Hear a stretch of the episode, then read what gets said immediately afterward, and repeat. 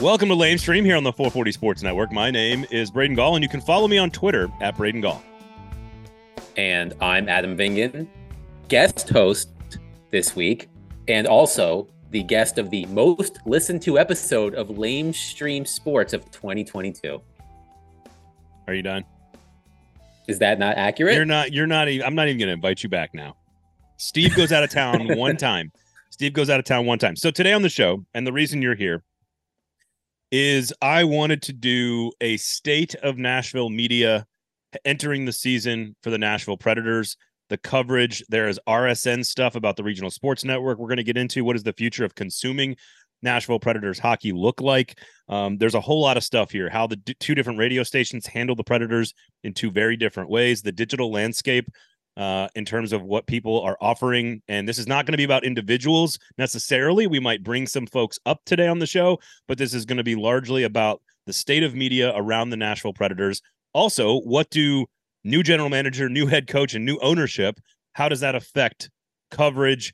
Uh, also, access uh, journalism by the reporters versus what the team provides and some of the critiques about what's going on with those relationships. So, a large, long conversation about the state of Nashville Predators media uh, in 2023 as we enter a new season and a very new chapter uh, for this organization. Adam, you, of course, what year did you start on the beat for the Tennessean? 2015. 2015. I started on the Predators beat, quote unquote, as a radio host in 20 September of 2016. Uh, and of course, you moved to the Athletic. I was at 1025 The Game. Uh, our show was canceled in February of 2020. Uh, you left the Athletic when? June 2022. Okay, so there's the brief, quick history of the two of us and what we have done. You and I, of course, used to do the Gold Standard podcast. If you want to hear Michael Gallagher and current breakdown of the actual team and what's taking place during their, their training camp, a couple of preseason games, make sure you check out the Gold Standard podcast this week. Myself and Michael Gallagher of Nashville Hockey Now, which is a new website covering Nashville Predators hockey, and will be a part of this conversation um, about the entirety of Predators media in the city. Okay, before we do that, however, and this should be this should be old old head for you, Adam. Old hat, old hat for you.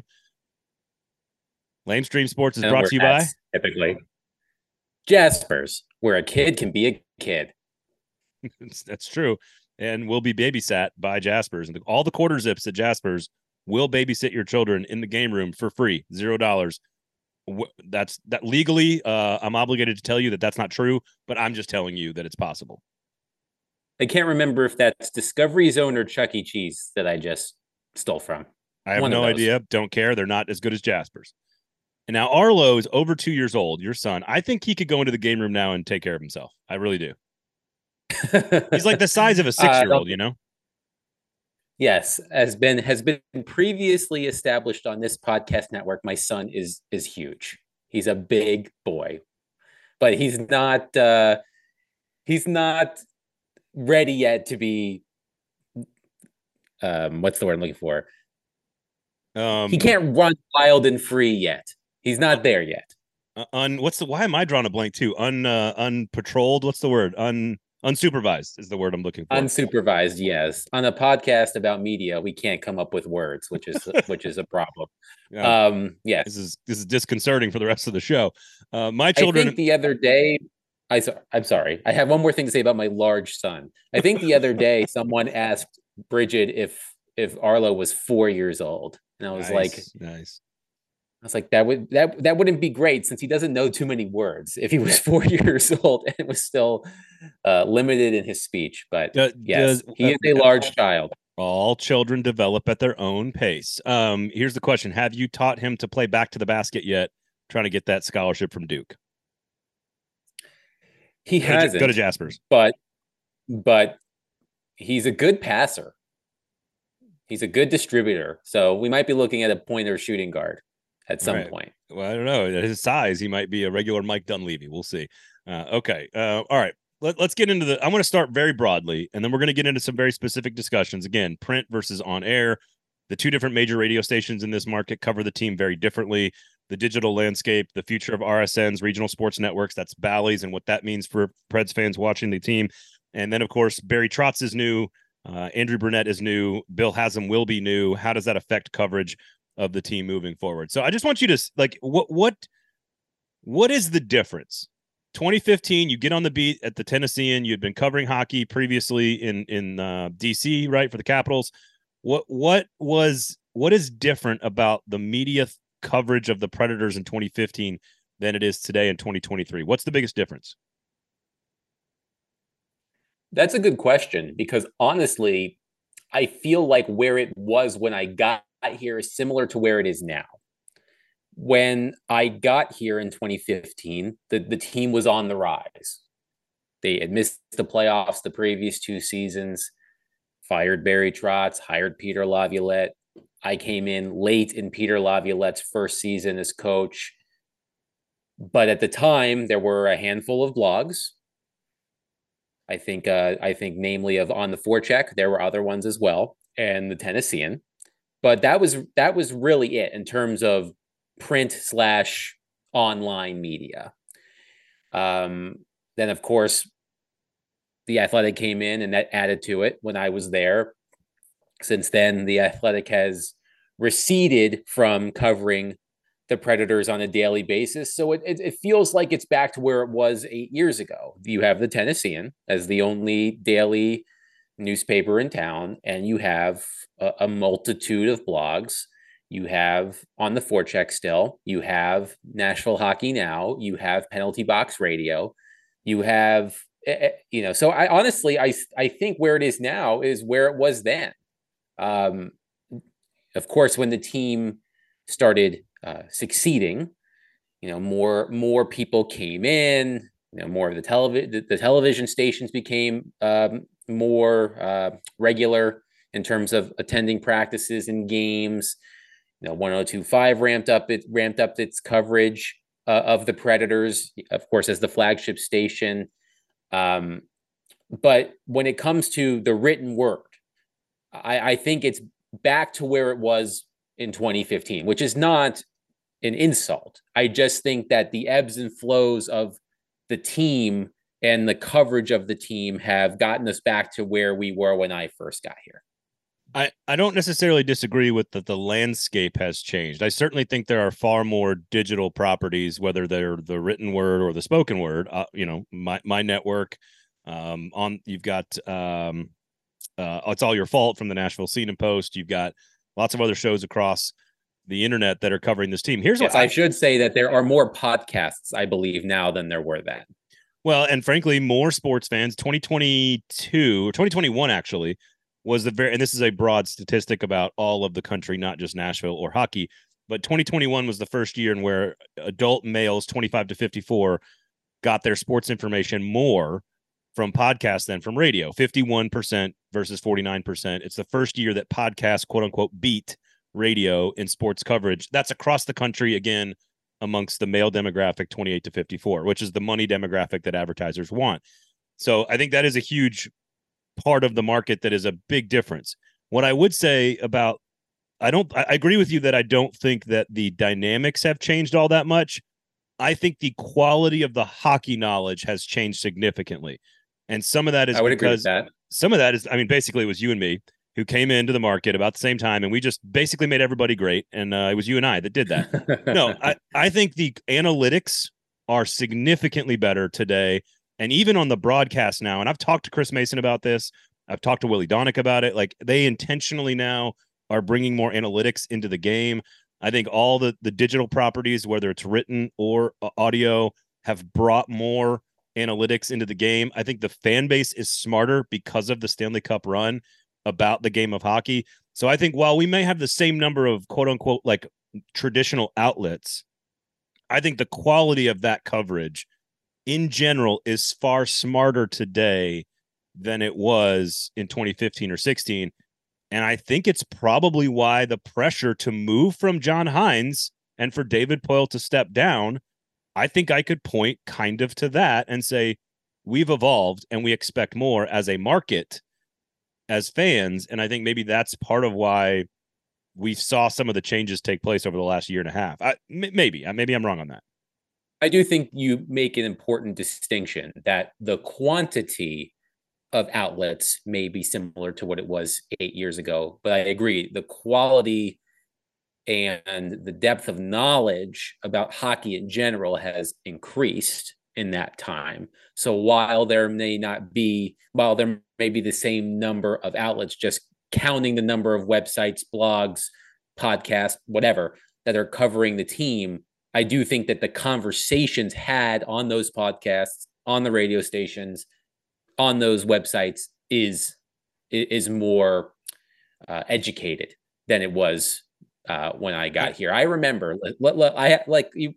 This is something that just popped into my head. I'll, here's a fun story from back in 2015. so the Predators make the playoffs in 2015 for the first time in a couple of years. They, they, they play the Blackhawks in the first round. And the Tennessean, where I was working at the time, was we were preparing for playoff coverage. And uh, one of the editors at the time thought that the uh, that as part of the coverage, they needed an insert in the newspaper breaking down the rules of hockey. And I just thought to myself, what are we getting into here? And the way I tried to explain it was hockey has been here for at the time, what, 15 years? I can't remember. The, yeah, 15 years. The Predators have made the playoffs multiple times. And yes, they've missed the playoffs the past two years, but people didn't forget about the rules of hockey in two years. and the argument that w- I the argument that was given to me was, well, there are people who weren't living here the last time the Predators made the playoffs because this is when Nashville as a city was starting to boom in population. So there may be people who don't know the rules of hockey that are going to watch the Predators in the playoffs for the first time. So I remember saying, okay, I will I will provide the the uh, the copy for this insert about the rules of hockey as long as my name isn't on it. and and they agreed to that. So that, like that, so that I mean that that's where things were. I, I you know the the I, I felt like you know hockey was not taken super seriously then and another tidbit i remember having a meeting at the tennessean after the Stanley Cup play after the Stanley Cup final run. So this was the like the summer of 2017 leading into the 2017-18 season. So before the trading for won. Kyle Turris. Yes, this was this was leading into the President's Trophy season. And there we we had a meeting where we were going over okay, here's what worked during the playoffs, here's the type of coverage that people were interested in, here's the type of things we should look to do more of in the season. The most popular stories written about the Predators in terms of page views during the 2017 playoffs were one about catfish and two about yeah. who was singing the national anthem every game. So I, I think this is your uh, fault, yeah. sports fans. This is not all yes. the media's fault. It is not all the radio host's fault for doing hot take radio. It's not all the Tennesseans' fault for doing clicks because you know what you click on and what you listen to? You listen to catfish shit and you listen to national and, I, and I'm here. I'm sitting here listening to this meeting, and, and as someone who really enjoys digging into the the ins and outs of hockey, and be like, really, like, I can't write about catfish all the time. No, no. So, so I, I do think that my point is that I think the hockey market in general has become more educated, better educated in terms of the game. I think if you if you listen to 1025 and people call in about the team, I think that the, the callers are smarter, like the dialogue is smarter. I do think that that has that has definitely yeah. happened over the past near decade. I'm going to add one more layer to that that I think makes it different today than even than 2015. And that is I think there is a larger and deeper roster of former predators who are qualified and very good at speaking to the game and to the team, to the organization, to the city, to the community, to to knowing what it was like then and knowing what it's like now, both from a player or coach perspective, seeing the fans evolve that that process that you and I are talking about. Like when, when I got started, like Stu Grimson, I, I think was like calling the games on radio. Like this is before Chris Mason, before Hal Gill. This is before a lot of the names that are now a part of this. Like there's a lot of guys that are a part of the organization that or used to be a part of the organization that you can call on now that have insight into both 2006 Preds, 2012 Preds, and 2023 Preds. And I think that's mm-hmm. a that's an asset. I, I don't want to overinflate the value of a player's opinion versus a reporter who's on the beat every day in the locker room talking to somebody. I still think that's a more valuable asset. But don't tell me that JP Dumont's perspective isn't important. And we didn't have that in 2005 or 2010. And I think we do have a, a larger, deeper bench of past experiences to call on now. And I'll be honest, like Hal Gill and Chris Mason, just as those two examples, while they are paid for by the team and by Bally Sports, or I guess it would be Diamond Sports or whatever it's called now, where they get their checks from, they still do a pretty darn good job of calling it like it is. Like th- those two guys in particular, and so I think we have a, a, a, a not only a more educated media, a more educated fan base, but I think we have a deeper roster of voices and experts to call upon. I would agree with that. All right, no notes from Adam Vingan. That's a first. No, no notes. All right, you mentioned um the the radio stuff, and I do want to bring this up because I you, you mentioned the callers on 1025 being far more educated, and I want to say, yeah, the callers on 1045 talking Preds are terrible because they're never talking Preds. And I think one of the things I think Preds fans get I think they need to understand what's happening. At, and if you're listening to the show, maybe you already know all this stuff. But I think it's important to understand what drives radio decisions in this market. And the Nashville Predators, I, I don't, maybe I'm being too harsh here, but I think across the board, the, the Nashville Predators at large media companies are, are almost guaranteed to be loss leaders. They are not going to drive ratings over football unless it is the middle of the Stanley Cup playoffs and they're making a deep run, uh, or there's a coaching search. They're not going to drive clicks at the Tennessean over football unless it's something major that's taking place. You cover the Predators because you're doing a service to your community at those large companies, not because it generates large amounts of revenue, which is part of the problem, which again is not only just the media's fault, that's also the fans' fault for not wanting to go deep in the weeds. They'd rather listen to people yell about Derrick Henry. But it's not a loss leader for companies like mine. It is not a loss leader for companies that are smaller, that are more digital based, that are doing it a little bit more on the granular level. It's a kind of a critical part of our business model. And and so I, I think you have to understand that about the large media landscape. And the only reason that 1025 talks as much Preds as they do and the only reason that they are as smart about the Preds as they are is because the Preds basically own the station. like, like that's not um, that's tongue in cheek, but they write the check that keeps the station going. And so Preds are a part of their content, and that's okay. And in fact, it's a huge service to the market that we have a station that is as smart about Preds hockey as that station is. Because if it was just left to the science of radio, which is what 1045 does, and every other station, they would not get the same coverage because they do not drive traffic. I remember when David Poile used to do weekly interviews on 1045. And what I found interesting about those interviews, and I think he did them with uh, the midday 180, formerly, formerly Paul Kuharsky, Jonathan Hutton, and Chad Withrow. And go what I enjoyed about what I go to Jasper's. What I enjoyed about those interviews is quite frankly, those three individuals were not super tuned into what was going on with the Predators. But because of that, I felt like they had less. I'm trying to think of the best way to say this. Like there were, I feel like there would be less repercussions for them asking tougher questions of David Poile than perhaps you would hear on 1025 because of their relationship. I thought that those interviews were um, really interesting. I think the one that comes to mind immediately was one they did um, with David Poile shortly before he fired Peter Laviolette. Uh, when David said, I don't anticipate making a coaching change at this time, emphasis on those last three words. And a couple weeks later, it happened. But generally speaking, there there is I, you can correct me if i'm wrong here braden there isn't anybody who's on 1045 as an on-air personality who i would trust to talk about the predators intelligently I disagree with that. and that is okay who would but you here's who would here's you- the thing. I did not want this show to be about like who's doing a great job and who sucks. i'm Ka- Kayla I'm, An- I'm Kayla not, Ander- I'm not Kayla i'm not Anderson, saying that i'm Kayla Anderson knows the team inside and out.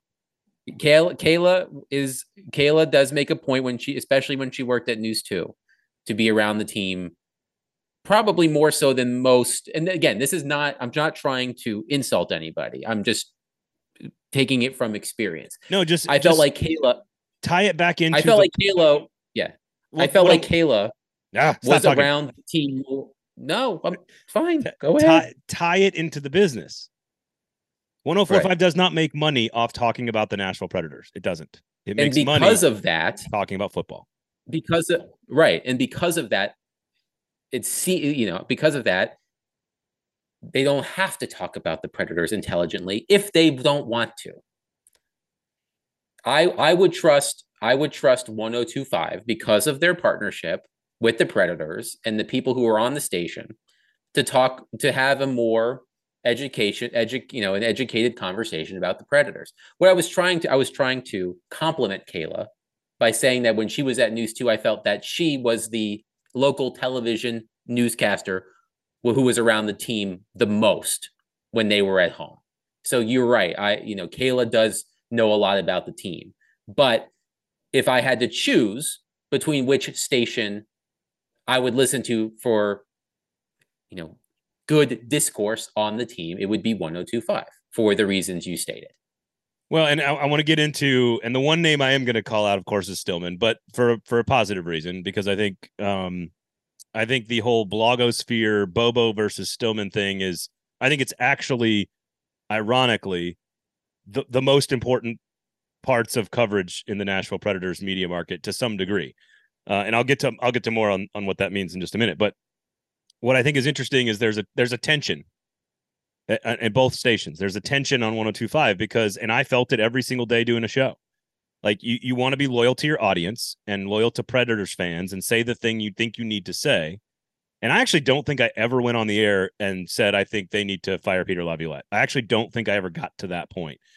I, I got in trouble for a million different little things that you say, and you know, hey, I didn't like how you said that. I didn't like whatever, and and the Preds will, will have a comment about it. Certainly, Stillman has has been in that situation before but there's nobody there's no other place that covers the team as in depth and as intelligently and as smartly as that station does. So if you care about the preds and something big happens the night before they smoke the blackhawks six nothing like where are you going to tune in? Well you're not going to get anything on 1045 for that. So but again that's because i want I, I want the reason of this the, the point of this part of the discussion is to explain the motivations. The motivation for 1045 is business the motivation for 1025 is business. It's it's the exact same reason for both sides and you get something different out of those two different relationships. Again 1045 pays the Tennessee Volunteers and the Tennessee Titans large chunks of money to broadcast their games. The Nashville Predators pay 1025 to carry their games every time. That's the that is a significant financial difference in how those two businesses are structured. Now Stillman made this stupid comment years ago during the cup run about Bobos. He called the blogosphere and the writers Bobos, which is you have if you ever met Jared Stillman, you have to know that he says things for effect. It is why he gets ratings. It's why people listen to his show. It's why when you listen to him, you're like, ah, and you drive yourself nuts and you don't like he wants you to feel that way. That's his job. But here's what I will say. Ironically, the, the folks who at that time were probably best equipped to write about the team were probably you at the Tennessean and the blogosphere, eh, the quote unquote Bobos, and the guy who was probably most qualified to talk about the team on the air, even though he may not know anything about hockey, is Jared Stillman. Because, and this is what I want to like, that's the irony of that debate and the pettiness that goes between both sides. because Stillman doesn't like him. And like Michael Gallagher, my co-host, has said openly on the Gold Standard podcast a number of times, like I, you know, the the it's ridiculous that you that he that he said that, and like it's very open that that there's this little tension between these two groups. The irony is that those are probably the best two groups covering the Nashville Predators. And if you're a fan and you're reading content, Nashville Hockey Now is one of the best places to get it. And if you're listening to content that's not a podcast, ours, let's say, the best show to get it from is probably Stillman Show or one of the other shows on on 1025. So uh, what what is interesting is that they have this rivalry dating back to the cup run, but it's actually beneficial to the audience. It's diversity of thought. And I will say this about Stillman. I have seen that man work a source. Like I have seen him walk up to somebody he's never met before and just ask him as many possible questions as as he can to understand more about what that guy's job is in the business in on us on a team than, in, than almost anybody I've met. So you may not you may have an opinion about what he thinks about you know zone entries and zone exit strategies but don't tell me he doesn't know more about what's going on inside the Preds organization than almost anybody on the air.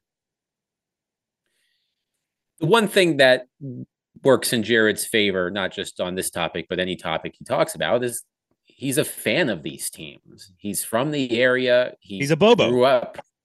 He's he is a little bit of a Bobo. I mean, when when they hired Barry Trotz and Andrew Brunette, I mean, he was the biggest Barry and Brunette Bobo in town, mostly because he just did not like John Hynes and was over David Poile. But I I accused him of being a, a Barry Bobo many times when I would listen to his show shortly after the changes were made.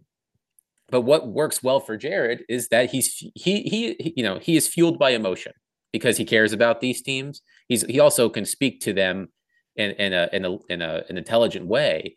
But I think that's why his takes, if you want to use that dreaded word, you know, resonate with people, both good and bad, because he he he comes from that place, you know, because of it becomes from that place of emotion. It's it's also um, what's it also what sells in radio. And and right. this is this is the it, this is what I try to we Cavendish and I have talked about this a million times. Uh, the goal of radio is to pick the right topic, not to have the right opinion. It the, the goal right. of radio is to pick the topic that divides the audience that then you can have a strong opinion about one way or the other. And the goal is to have somebody listening saying, Oh hell yes, I agree with you, or oh hell no, I disagree. That is the point. Right. That that that com that combat is the goal. And so while Stillman may be he understand like and he understand I've said this a million times. He understands that better than almost anybody in this market. Maybe that I've ever worked around and that's not a knock on the other yeah. state. It's not a knock on the other shows. Like I, my style. That's not my style of radio show. I listen. I'd listen to a different show on that channel. right. Sometimes I have to. Sometimes I have to give Jared a hard time because Jared, by his own admission, and uh, it, he does not watch the NHL at large. You know, he watches. He watches the Predators. So when you know there, he has a rule on his show which he calls the Mikael Granlund rule, which is if I've never heard of the player the Predators are trading for or signing, then they're not any good, which I always give him a hard time for just because, Jared, just because you haven't heard yeah, of them yeah. doesn't mean they're not good. Like, so sometimes I have to give him crap for that. So I, I think, you know, I, I think generally speaking, you know, he does a great job of of getting people to listen because you know whether you're listening to it because you agree with him or because you hate listening because you want to hear what crazy thing comes out of his mouth so you can complain about it on twitter slash x you're listening. So that's that's why you know jared is successful at his position. Well and i we can kind of move on from this but i i think what's important is that there's always going to be and i think the folks that work for for for the written word and the digital that are looking for clicks is no different than a radio show looking for tune-ins or hot takes or whatever. It's all the same principle. And so uh, what I think has happened is both 1025 and the print coverage has as we've already agreed has gotten significantly smarter and better since the cup run. So in the last 7 years the the quality of those conversations on air and in the written word has gotten better. I, I think there's no question that it's gotten smarter. And so what's interesting is that, you know, we have more diversity of thought in the market and that again i i find it because i was working there at the time and i and i had a lot of my friends are in that that the written word. What's the right word that they want to be like? What did you want to be referred to as? The blogosphere sounds insulting, but it's not meant to be. It's just sort of like the internet. Right. There was a time when I mean, blogger was considered a put right, down. Right. Um, so, you know, so I think I think the writers print and print doesn't work. Print doesn't work because it's not in print. Nothing. So you can just say I think writer. I think writers works fine. I right. mean, writers in the newspaper or online, it's fine. Yeah, and so again, like there was this tension back then, and I think there's still this tension now. I think that's pretty normal. Like, and TV guy gets away with everything. By the way, T- T- TV guys like not even in this debate because they just like they only have two minutes. They don't. They're not even allowed to talk about anything more than their 90 seconds anyway.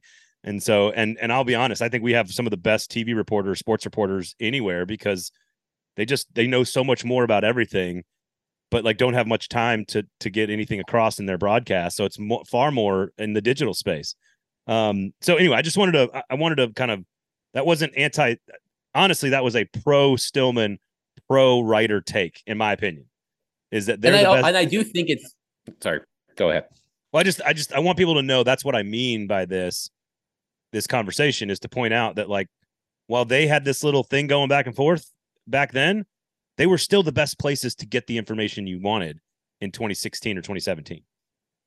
And a little healthy tension is good, honestly. Like you don't want to, you know, I think I I think ob- when you're around a certain group of people, like when you cover a team and you're around the same people every day, you become chummy, they become your friends, but it's also good to have a little bit of healthy, maybe competitive tension. Like that it brings out the best in everyone. So I, I mean, you know, I get a kick out of it because I tend I, I I try to avoid that when I was covering the team, and I from afar I would get a kick out of it. But I think it's a good thing. I think it's a good thing yeah. when there those competitive juices flowing. Yep. Because I think it you know, what, what's you know a rising tide lifts all boats or whatever the saying is. That's kind of what I'm trying to get at. Yep. And and somebody writing some ridiculous headline for the Tennessean is no different than Jared Stillman's crazy tease going into commercial break. Same exact thing. Yes. For the exact same purpose that that gets the exact same reaction, which a lot of times is rolling the eyes. but, right. But it is what it is. It's how the business works. Okay. Uh, go to Jasper's, everybody. Of course, it's how their business works. It, they, they have great drink specials for your Nashville Predators games that are, of course, now coming up. Uh, you've got the regular season starting, I believe, on the 10th or the 11th or the 12th, something like that, in a couple of days, a couple of weeks. And you're going to have, for now, those games are going to be on TV. uh, and Jasper's will be carrying them. So, Gold Standard Cocktail, of course, named after our podcast, uh, the Gold Standard, hosted by Michael Gallagher of Nashville Hockey Now and yours truly. And of course, you got free parking, free game room, all, great menu options. Uh, it's just a great place to watch a hockey game uh, or a football game. So if you want to go, make sure you go check out Jasper's. They'll babysit your children.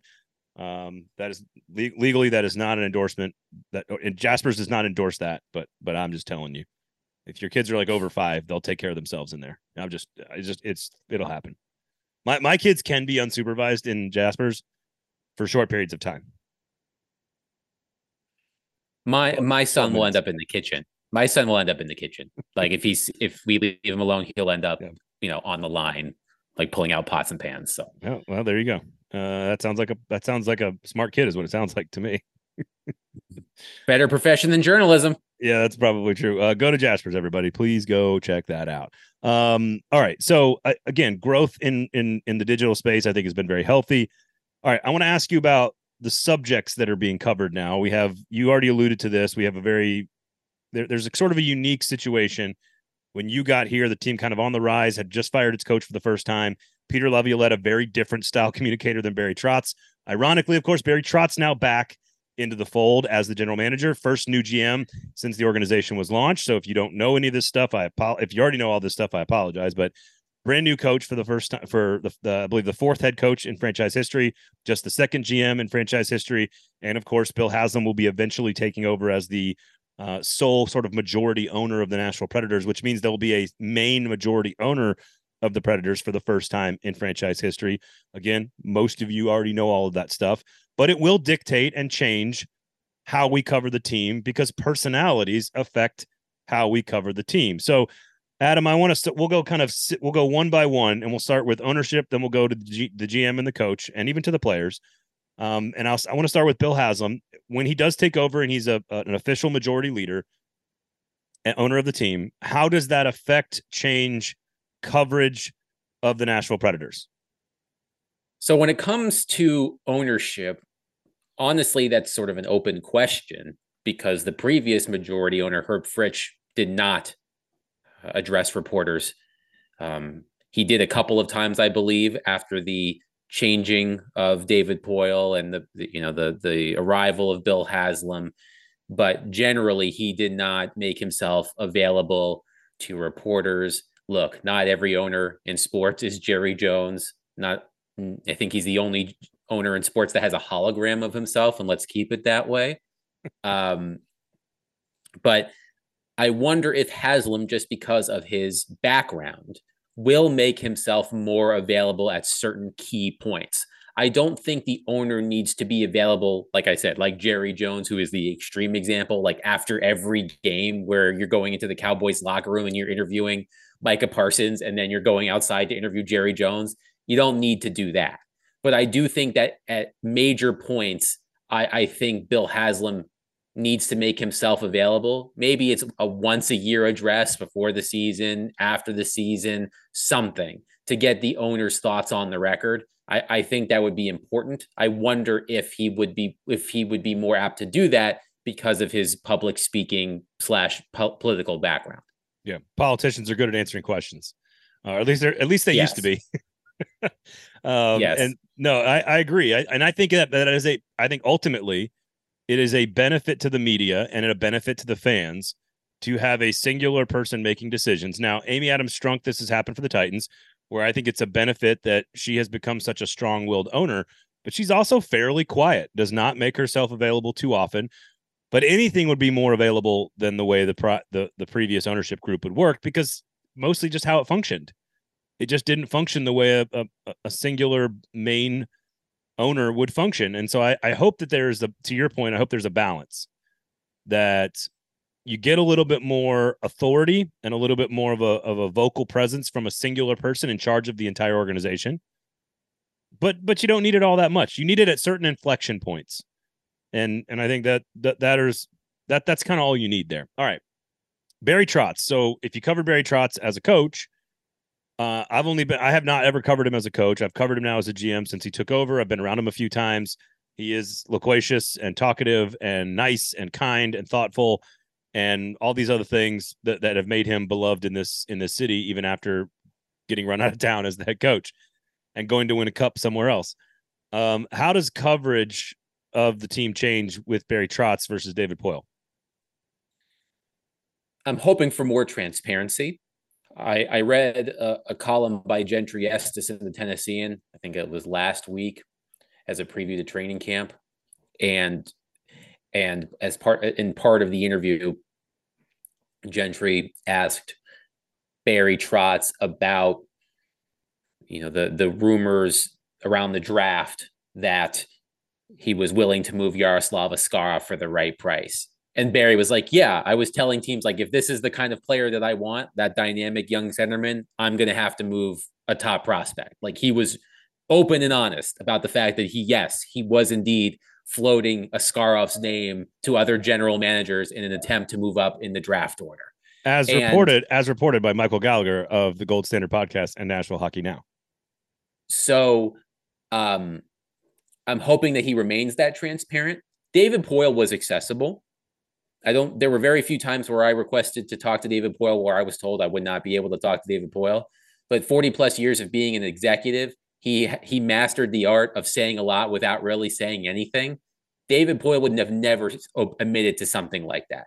And I'm hoping that Barry will continue to be that transparent and that it's not beaten out of him. Yeah. The good news is is that who's going to beat it out of Barry Trotz? Nobody. So I'm hopeful that he will continue to be as transparent as he has been I think that will make the coverage better because you'll have more insight into his thinking than you did David's. Was that a compliment to Barry Trotz's general uh, positive demeanor or an insult to all of Nashville media? Which one? That no one's going to beat it out of him. I know I was a compliment to Barry because no, I know, I know. I'm kidding. Who's going to push Barry around? Nobody. Have you seen No. the man? He's Guys, he's a, bar- a boulder. he's a barrel chested man. There's no question about it. If you ever Yeah. see, if you ever heard the phrase barrel chested, like that's that's the guy right there. Um, The, no, I- the dictionary. I, I. Po- Poile would do it with like a wry smile, right? Like he'd kind of you knew what he was alluding to, but he was never giving it to you, and then he would kind of do a little smile on the side and kind of like nod his head, and he was just always ultra competitive. Not that Barry Trotz is not ultra competitive. I, I thought John Hynes was more far more transparent than Peter Laviolette, and I think that's the the transition you're making is sort of from that style, I think, to a GM, and it'll be interesting to see how Barry Trotz changes the way he approaches communication and to see that to your point when the stakes get larger and you are in charge of everything it's sometimes easier better smarter better pr to not say anything at all so we shall see how how that changes what about andrew brunette um, this is a little bit more from a distance but you covered john hynes Right. you covered Pe- peter laviolette what do we um, expect out of andrew brunette in the coverage I would expect something in the middle. I don't think that Brunette will be as transparent as John Hynes, but I also think he'll be uh, le- less guarded than Peter Laviolette. which is very hard to do which is right. Um, I, you know, it, it will be interesting because this is, you know, uh, Andrew Brunette only has 75 currently 75 games, I think it is, of head coaching experience in the NHL as an interim coach. So, you know, in terms of being in front of the camera and speaking every day, it's something like he pl- played for a long time, so he has experience. But in in this position, I think it will be new. It'll be new for him, um, and I'm I'm curious to see how that goes. You know, I think John Hynes, from a media perspective, was a reporter, an analyst's a, a dream. He was he was transparent. He he was willing to he was willing to talk both on and off the record. He was willing to explain himself in ways that make made you smarter. Um, and well, you know, I don't know if Andrew Brunette is going to be that way because I I, I don't know Andrew Brunette. I'm not covering Andrew Brunette, but I, I'm hopeful that you know he strikes a middle ground between Peter and John.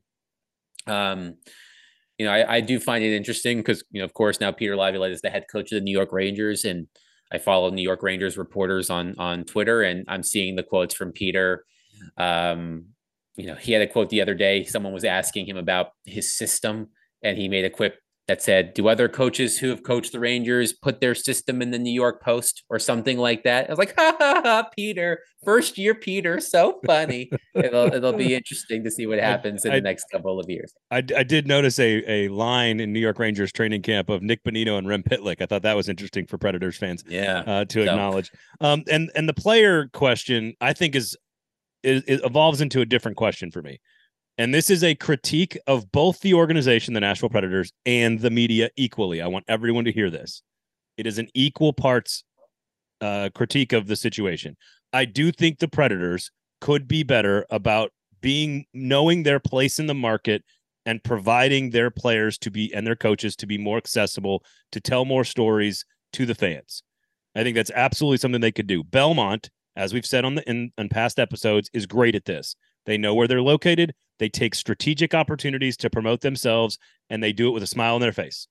And the and the Predators have to fight the NFL every day. They have to fight SEC football every day. They have to fight national news stories every day. And you do yourselves no favors when you do not allow. Like I'm not sure we got. Like I think we got in three years of being on 102.5. I'm not sure how many times we had PK Subban on the show. Like once, maybe. Uh, we might have had Roman Josi on the show one time. So I think there is the, the Predators could make a concerted effort to be strategic with allowing more access and pushing their their brand out there and their stories out there that aren't just like about the team, like the stories about the players and not written by someone inside of the the organization, right? So I think they could do that Yes. that's that's Yes. only but that's only half the equation the other half of the equation is that and this is for every reporter that's listening to this including myself you you can back me up on it the access is there go take advantage of it the media could be could be absolutely better about going like i've been to training camp multiple times for the Nashville Predators there's nobody from the press there there's nobody there It's like two. It's like two reporters, maybe. And while not every player is available, so the so the Preds could do better. Most media outlets in this town are not sending somebody to go check on the Preds. So if you want to hustle and you want to build sources and you want to go into a locker room and get to know these people, you the access is there for you. You could go do it. So the media needs to be better about taking advantage of that, and the Preds could be better about sort of being a little bit more um, cooperative with pushing their their stories and their players and their personalities out there, especially on a team that might not make the playoffs with a lot of young players who don't know how to necessarily interact all that great in a national media market. This is where the NFL does it the best. They they put their guys out I, there and they let it go. I had a another team's uh, public relations person tell me this was several years ago when talking about how the Predators handled public relations. They described it as they'll get you to point A, they'll get you from point A to point B, but they'll make you take the service road instead of the interstate. Like it they it's it it can be in my experience it can be difficult for to get them to get you what you need. They they i think more often than not they will but it, it is not an easy process. And that you know hence the service road instead of the interstate. Right. You know i i think that the predators when they were winning I, I, I think this happens in all sports. When the team is winning, teams can uh, can uh, they they can be more restrictive with access because you know we you know they need us. The reporters need us because we're right. the hot story in town. Right. When things aren't going well i think it needs to change. And i think the team needs to be proactive in getting coverage. And and i think the most important thing is getting coverage you know getting access to players in situations that are not in the dressing room. Right. spending time with guys away from the practice facility. You know I, my my favorite story that I, I think that I wrote at any time in my seven plus years covering the team was a story I wrote about Mark Borowiecki a couple of years ago and talking about how he saw, you know, he suffered a panic attack during a game in his first season with the Predators and everything that went into that. I set that up with Mark by myself. I was I developed say, a relationship. I'm, I'm assuming you went through proper channels for that. I developed a relationship with Mark. I told him I wanted to talk to him about it, and we set it up, and I did it that way. Uh, the Predators were not pleased with that. But in my mind, it was if I don't do it this way, I don't think it's going to get, I don't think the story is going to be as good as it can be because there are going to be guardrails put in place. So I do think that the Predators can be better. Most PR uh, outfits can be better at granting access to a guy. Go have lunch with a player. If a player has a hobby that's really interesting, if Luke Evangelista is super into axe throwing, let let a reporter go with Luke Evangelista axe throwing. Yeah. Bring yeah. a photographer. Write a great story. Gu- like Gustav, doesn't Gustav Nyquist has two small daughters. I have two small daughters. You don't think I'm gonna the first time I meet him, you don't think the first thing I'm gonna say to him is, What's up, girl dad? Like I'm gonna talk to him about being a dad of girls. Like that's the first Correct. thing we're gonna it's the first thing we're gonna talk about.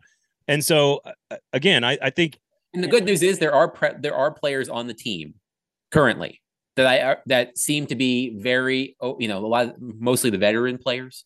I, I, think are there are some good players on that team in terms of of being open and honest. Yes, yeah. You know Ryan O'Reilly, Luke Schenn.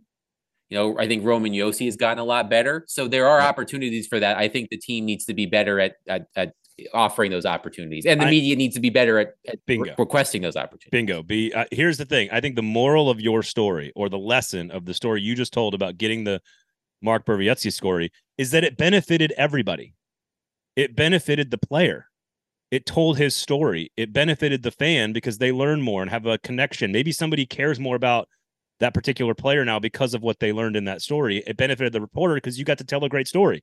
It it was a net positive for every party involved. And I think a lot of times, and it's not just a Preds problem, to your point, a lot of organizations think that they are protecting the player or the coach by by shielding them, and that's not the case you you the, these young players. You hear that, Lincoln Riley? well, the Titans are again. The Titans aren't exactly o- open about helping you get what you want. They don't need to be because they don't care. They don't need coverage.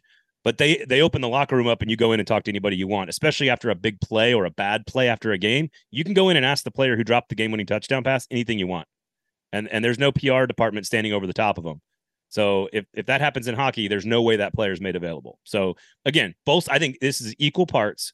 Both sides can be better. The access is there if you work for it, and the Preds could be a little bit better about pushing their stories and helping the media tell their stories more, knowing that they are not the biggest dog in the city. I, I think they were Correct. in 2017.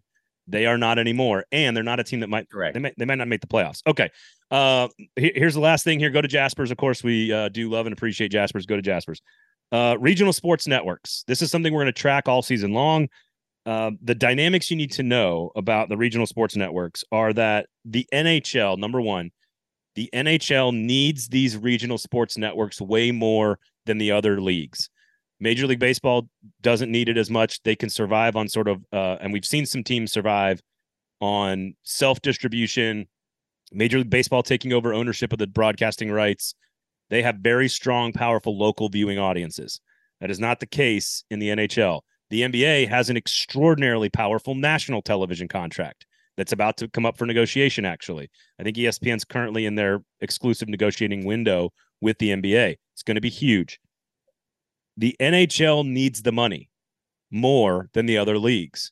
So they need the RSNs to work out more. They are currently bankrupt. That's not a good situation.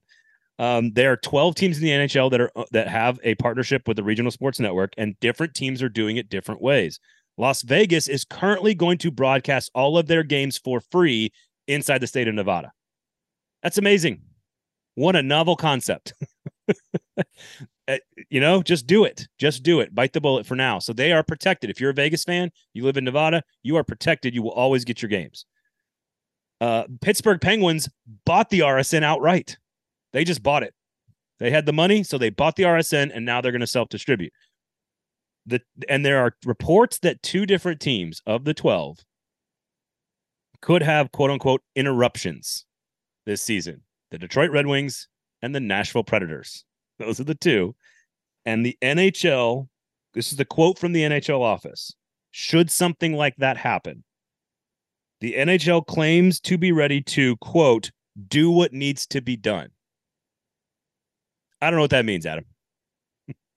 yeah, I don't. I don't either. It's it's impossible to find these games on television um, if you don't have the right um, if you don't have the right cable or satellite provider.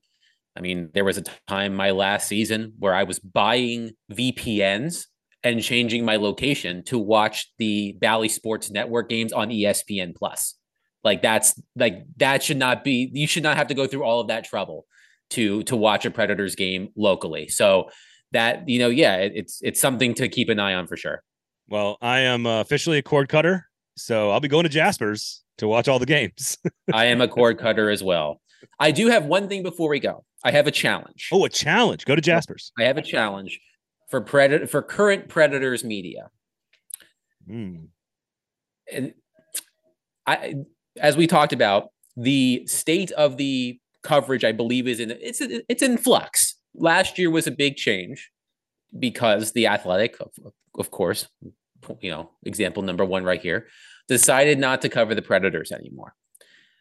You know, I feel like the Tennessean has changed the way it covers the team. It's much different than it was when I was there. The the daily goings on are not covered the same as they were when I was there. It's a lot more about features and big news versus the daily goings on. I, I think there is a hole for someone who covers the team currently to emerge as the go-to source for Predators news. I do not think, and this is again, this is not a, this is not a statement on the quality of coverage, but I do not believe that there was someone who emerged from the pack last season. Here's an example to give you. Here's an example of what I mean. A couple of weeks ago, I was asked to uh, appear on a Predator, excuse me, a Colorado Avalanche podcast to talk about Ryan Johansen. And the host of the podcast, RF Dean, told me that he when he was thinking about people who covered the Predators who could come on the podcast to talk about Ryan Johansen. I was the only person he could think of. And I hadn't covered the team in more than a year. So I think it's I think go ahead. There's plenty of people that would be qualified to do that. I agree, but I think the challenge, and I and I think the challenge is for those people for someone to emerge as that person. Uh, you know, I I think that I had the luxury of working for the Tennessean and in the Athletic, which provided me a platform and importantly travel to be able to get FaceTime with a lot of people and become that go-to source. The outlets that cover the team now don't have that don't have that same luxury currently. So that's a, that I that that is completely understandable. But I think there is a there is room for someone I agree. To to emerge as that go-to person that I had the the the privilege of being for seven years. I I just want to state this for the record. I was by no means irreplaceable. This was not like when Jim Wyatt left the Tennessee. I I Ooh, think I did a good shot, job. A shot I, at all NFL media in town. Ooh. No, but Jim Wyatt was in a league of his own. I mean, yeah, I agree. Yeah, almost. But and he's he's been on the show. He almost died because of it. Just so you know. Yes, I that, that I wasn't willing to die for the Tennessean. Sorry, guys. But the the the, the point choice. is, I do think that there is room for someone to emerge, so that quite frankly, radio stations don't have to call me to talk about the Predators, knowing that I don't cover the Predators anymore. So I, I think I think that's the challenge. Who is going to step up and be that go-to source for everyday Predators news? That not and more importantly, not in locally, but outside of Nashville, because that's important. Well, that that that that part is true, and I ain't got time for that shit. So, um, I, I I think you're right. I think there's space for it, and this goes back to the access is there if you're willing to put the work in. The Preds will see you around long enough. Might maybe they'll help you become that, but you got to do the work and you got to be there. Otherwise, if you're a diehard Nashville Predators fan, check out the Gold Standard podcast because Michael Gallagher right now is one of the few people actually talking about news and breaking news out there on the beat. Uh, you can listen to him and me every single week on the Gold Standard podcast covering your Nashville Predators. But uh, yeah, uh, there's space. There's space there for sure to do it. Uh, otherwise, I think we are smarter. What did we learn today on the show? Uh, go to Jaspers. We are a smarter, more educated, more analytical hockey market with better hockey fans and better hockey media. And I think uh, hopefully everyone understands that while it's there's some holes in the market, there are some strengths as well. The strength is in the digital space. Go check it out. Uh, there's lots of good stuff out there for you. Okay, Adam, thank you so much for filling in for Steve Cavendish. He'll be back next week. Uh, always a pleasure, my friend. You can get to him on Twitter at Adam Vingan. You can get to me, of course, at Braden Gall. Go to Jaspers. Thanks for listening. Have a great weekend, everybody.